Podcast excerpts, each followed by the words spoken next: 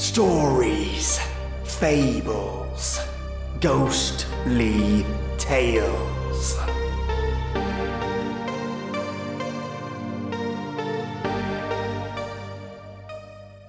A house that haunts. Or is it the land that's haunted? Perhaps both. A technological triumph that ensures you comply. And two sides of the same Nephilim coin. Welcome, listeners, to your listener submitted stories. Oh, yes, we have four stories for your lovely ears, and I'm excited to bring them to you. There is nothing I love more than having my listeners and me getting a chance to narrate them. Oh, yeah. But before I start, today, mates, I'm drinking spiced apple chai tea. Let's have a quick read about how it tastes. I always love reading and then tasting the tea, and sometimes the description versus the flavor is completely disparate, and sometimes it's on point. Let's see. Spiced apple chai. The best spices of the silk route meet freshly plucked apples. Then we pop the whole lot in the oven, and out came this fragrant baked delight, a heavenly cup to cuddle in the colder months. This black tea beauty serves up mouthfuls of hot, sweetly spiced apples encased in buttery pastry. This sip is the definition of cozy. Perfect for what I need right now because it is raining outside and it's a bit chilly. So, yes, it's just as delicious as it is described. So, grab your own hot beverage, make it a coffee, tea, whatever it is, bring it close, relax, and let our stories today slowly creep in. I was standing alone. By Asma. I was standing alone. The brick wall was cold against my flesh. It was early in the morning, the sun just about to rise. The crisp morning air caused smoke to emerge from my mouth. My lungs felt like a freezer, cold and heavy. Or was it the cigarette I was holding wedged between my fingers, my hand dangling, swinging slightly side to side? My hair tangled in notches that were difficult to untangle. After puffing the last of my cigarette, I let it go, stepping over its ignited light, as dead as a cemetery. Sliding down the wall, the rough, jagged concrete tearing at my skin, leaving stinging little marks behind it. My eyes fell to the ground, staring into nothingness, just the harsh grey cement that made up most of the region. Rubbing my eyes slightly, I decided to drag my body back to my car and make my way home before my mum wakes up and questions where I've been. I needed time alone. Does nobody get that? It's been two months since we moved out of our old house and started to make a living out in the country. My mum found an abandoned farmhouse and bought it without checking with me if it was alright. She said it had potential. It was run down a bit and full of junk. We managed to make it livable and fix the interior, but the outside was the most difficult. The walls were peeling, the grass was dry, and one window was broken. The backyard has a large cornfield, which does come in handy, and a barn sat lonely behind it. I hate this place. Acidic bile rose in my throat just thinking about it. How could she do this? Why did she think this was a good idea? Living in the middle of nowhere, no police, no shops nearby. I trailed my fingers across my forehead and stopped after reaching my temples, slowly massaging them from the throbbing pain that was slowly spreading across my brain. I'm just an internally damaged teenager who wants nothing but to return back to the old life, my old house. Shaking the thoughts out, or rather forcing them to leave, I staggered back to my car sleep evident on my face. I drove home, silence the only thing accompanying me. It took me about ten minutes to arrive home, and by now, the sun had risen fully, shining like a crystal in the frozen atmosphere. I got out of my car, only to lean back on it, contemplating if I should light up another cigarette. It was tempting, but I decided to head back in and rest. I slipped through the back door, only because the front door would have woken up my mum. I stared outside the window, my eyes weaving through the long stranded cornfield, but jolted to a stop when my eyes landed on a figure wedged between the corn. It was just standing there motionless, frozen in time. It was dressed all in black and resembled the plague doctor. Its face was plastered with a long pointed beak and its eyes reflecting glimpses of the stale morning light.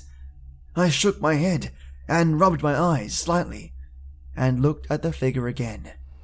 But it was gone, only the wind whistling and rustling in the background.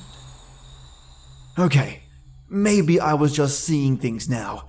I need some sleep, I think to myself.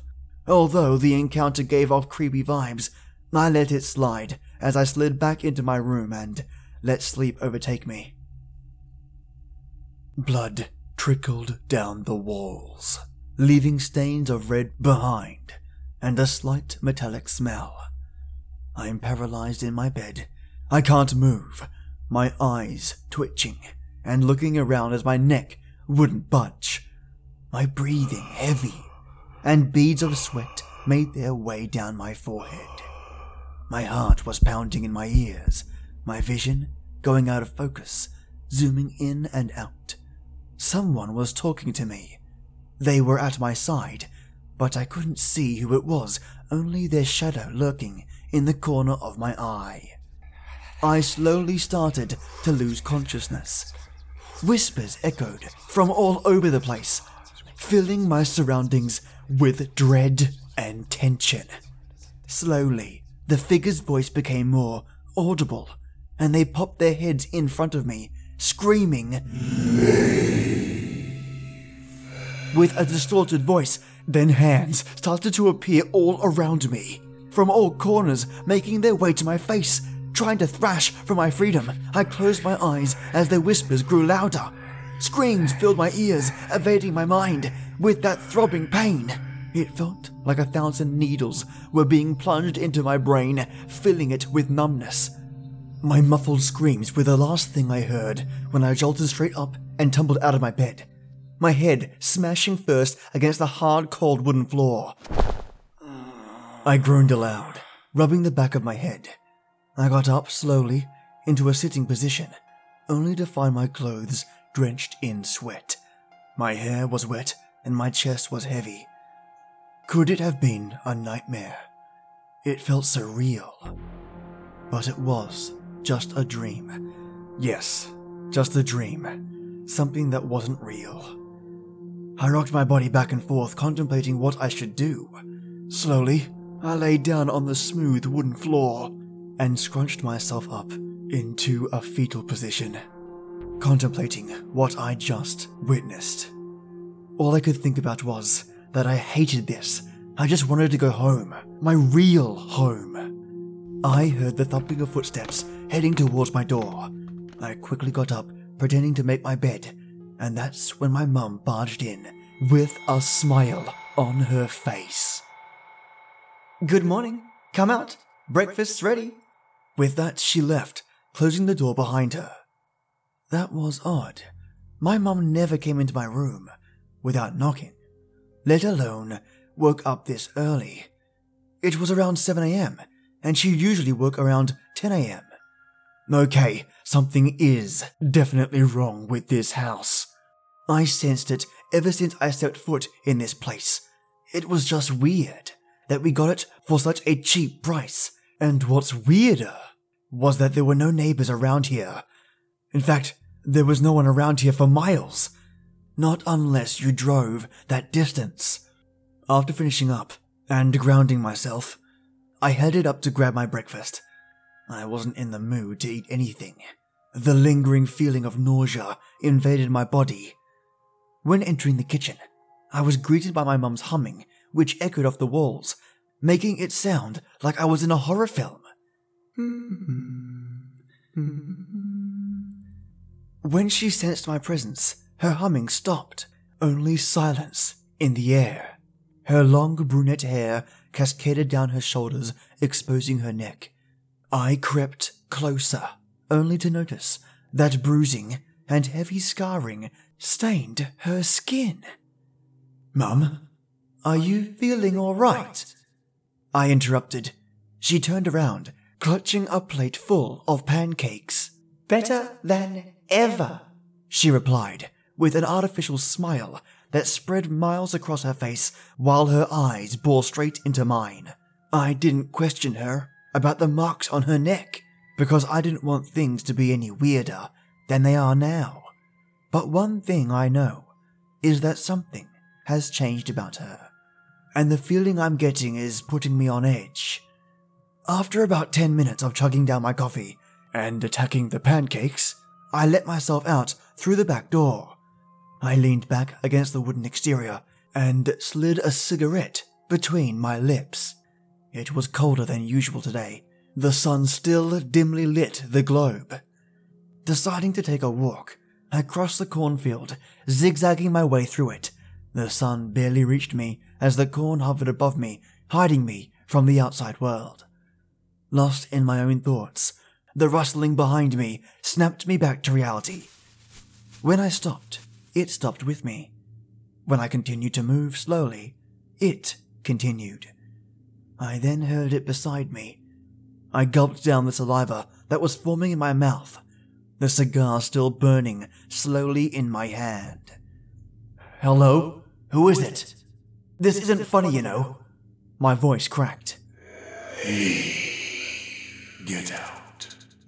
These whispers filled my ears. It was then when the rustling started coming from in front of me like someone running at high speed. I ran through the corn with their tiny dry stalks slashing across my face.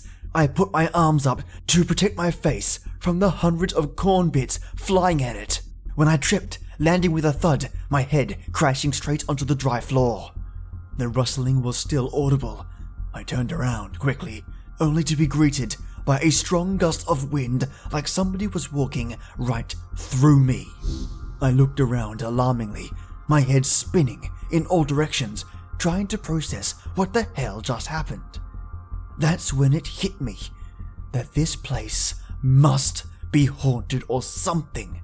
My heart was racing while I scrambled to my feet. My legs felt heavy as I was staggering out of the field. Something is wrong with this place. It was like it was tormenting me. I was surprised that I was still gripping my cigarette, clutching it in my hand. It looked like I was too shocked to realize that the light had died and my palm had a large burn on it. It looked gruesome. Red, raw skin, grey ashes still clinging around it. I shook my hand repeatedly and went to the barn. There is a tap down there. I would just wash my wound, and it would help cool it down from the roaring, burning pain that it was now attached to. After reaching the tap, I let the cold water fall on the burn. It did feel slightly better. But I needed a bandage, and I was sure the barn had a first aid kit in it somewhere. Then, that's when I found myself facing the two large front doors, which were closed by a big metal latch. I opened it up and pushed the doors forward. Inside was bigger than I expected. There was haystacks everywhere and buckets were scattered along the ground. I slowly examined the place. My eyes were wide with awe, but I remembered why I was here in the first place to find the first aid kit. Going deeper inside, I spotted in the far corner a green box hammered to the wall. I figured that this is what I was looking for. I jogged to the spot, my feet crunching on the dry straw below. Snatching it, but fumbled, immediately dropping it, landing with a thud on the ground. It revealed a bunch of squirming insects hovering above a pink, gooey substance that looked like brain. I cringed at the smell that invaded my nose, and it smelt like rotten cabbage mixed with rotten flesh. I backed away, wanting to get away from that damn thing, and that's when I heard the bar doors slam close. There is no strong wind outside, and now I was standing alone, mostly darkness surrounding me. The scrunching of straw behind me was evident, and it shifted to fast paced running. Something hit my head, and I lost consciousness. Blood curdling screams were echoing around me, as the darkness slowly took me over. The Chip by Tom Keithley. It all began when I myself was a small child, no more than eight. Things were changing at a very rapid pace back then, you see. The world was going through both a time of great technological advancement, but also a lot of political and geopolitical change as well. In that way, things were painfully black and white. Either you were with one side or the other. Then, technology made that divide even more painful. They began giving people microchip implants in the back of their hands. It acted as identification, and all your finances were connected to it. Go to the shop, gather your supplies, then scan your chip and go about your day. Convenient, yes, but it was only a matter of time before things took a more nefarious tone. I'm in my 40s now with a wife and 8 year old daughter of my own, working a minor position in the nation's parliament. It was never a question of, am I going to eat tonight? Because the pay was more than enough for a family of three to not survive but indeed thrive upon. There was no real drama going on for the first two years that I served, but in the third year, I began noticing certain changes in the government. They were headed down a road I did not think was right, and one day I voiced this amidst my fellows. The dissent was met by nervous silence with a few weak chuckles. I, however, felt that this was the end of it. I made my feelings known. Now back to business as usual. After we had adjourned and people filed out of the chamber, an old friend and mentor named Miljan approached me. Are you absolutely sure about the course you are pursuing? He asked me in a nigh conspiratorial whisper. I gave my old friend a silent nod. I have to do what my heart says is the right thing. I told him solemnly. He gave me a weak smile and gently patted me on the shoulder. I wish you all the best, he said as he walked away. Thinking nothing of it, I went about my business. Two days later, I stopped to get some groceries for my family. I was quite jovial, gathering the things my small family needed. Then, when I got to the checkout, and the clerk scanned my hand, nothing happened. The chip in my hand had been completely deactivated. Not only was it impossible to access my funds, it no longer acted as my ID either. It was like it completely malfunctioned. I rushed home and told my wife about what had transpired at the shop. The wonderful woman she is, she smiles at me reassuringly and comforts me.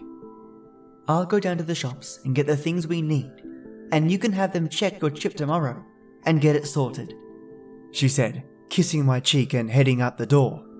I allowed myself to be comforted, choosing to believe my chip had simply malfunctioned. So a few minutes later, when my wife came in distraught, I knew something more was happening. Her chip, too, was completely deactivated. It was a restless night for me. I couldn't have slept more than two hours total. When I arrived at the office the next morning, I sought out Miljan and asked him what was going on. Are you still sure about that nay vote? He asked with a wicked smile. Miljan, you know I will not vote yay on anything that authorizes military force against a civilian population. Then, it sounds to me like you're going to have to figure out how to explain to your daughter why she's going to starve to death.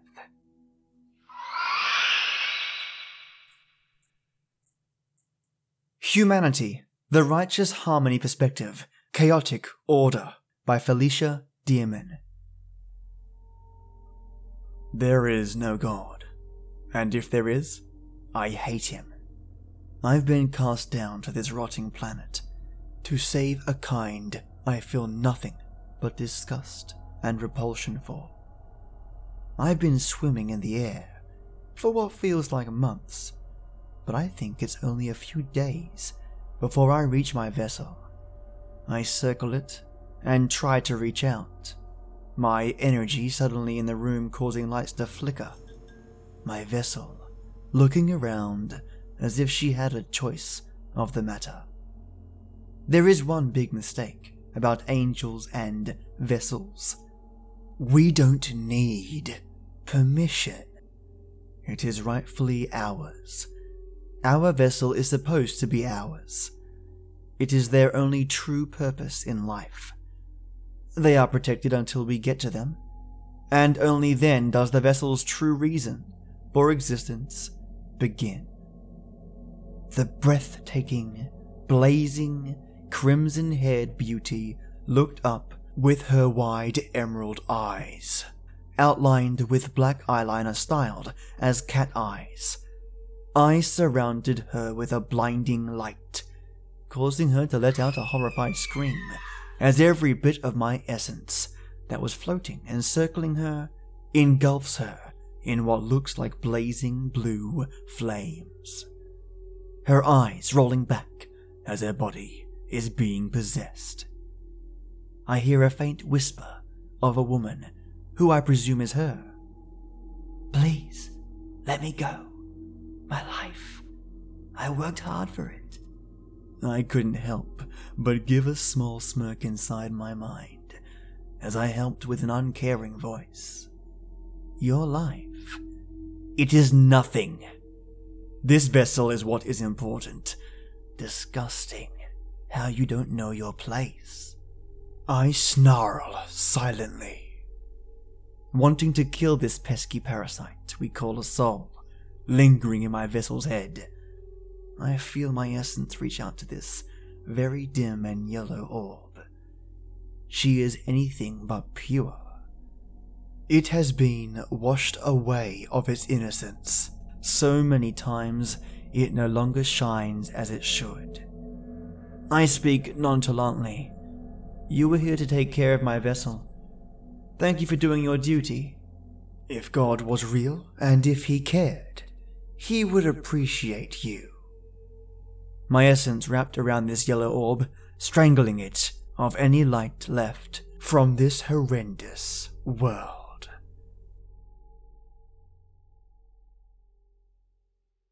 Humanity, The Chaos Perspective by Tom Keithley. A sensational entrance. My energy flared as my being flooded the mortal's consciousness and pushed his essence far to the back of the brain we now shared. Deep violet flames engulfed the six foot frame of the vessel. As my vision clears, I see the fading golden light from the mortal sitting mere feet from me. A beautiful young woman in her late teens, maybe early twenties, with hair that made her look as if she had been kissed by a fire goddess, who now stood giving me the iciest of glares. I gave her a lopsided smirk as I acclimate to my new body and take note of the dark, casual style of dress. Hmm, not bad. Could be worse, I suppose. I say to the girl. That's my sister. I heard the voice of my host echo from my subconscious. I tilted my head. Not anymore. The aura of the girl was unmistakable. It was angelic. It was also vaguely familiar. Hmm. Have we met before? I asked, curious now. The odds of this were staggering. I cracked my neck, my emerald eyes never leaving the matching gaze of the angel. Guess it doesn't much matter, does it? The real question is, why are you here? My feet slid into a defensive stance, expecting the divine being to attack without so much as a verbal acknowledgement. To my astonishment, she just returned my gaze, a hint of what I would swear was amusement glinting for the briefest instant in her eyes. But she didn't respond. I narrow my eyes, warily expecting things to escalate at any second. Nonchalantly, she flipped her hair and looked around the small living room of the shabby trailer we found ourselves in. My left eye twitched in frustration as she blatantly ignored me. My eyes still refused to leave her, even as she completely disregarded me, like I didn't even exist. I closed the short distance and put my hand on her shoulder. The only response I got was a very exasperated sigh.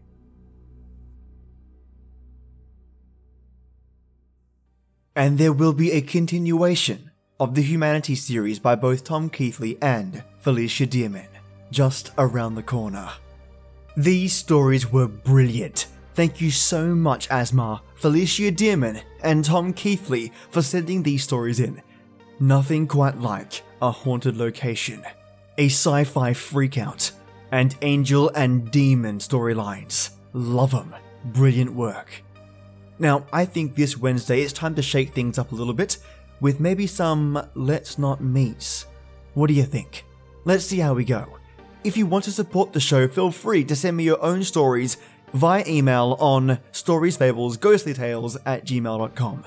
Or leave an iTunes review which lets others know about the podcast, and send this podcast to your mates so you can help them fight that dreaded curse called boredom. Have a great day, my lovely listeners, or a creepy-licious night, my ghouls and ghasts. And I'll catch you Wednesday, as always. Till next time.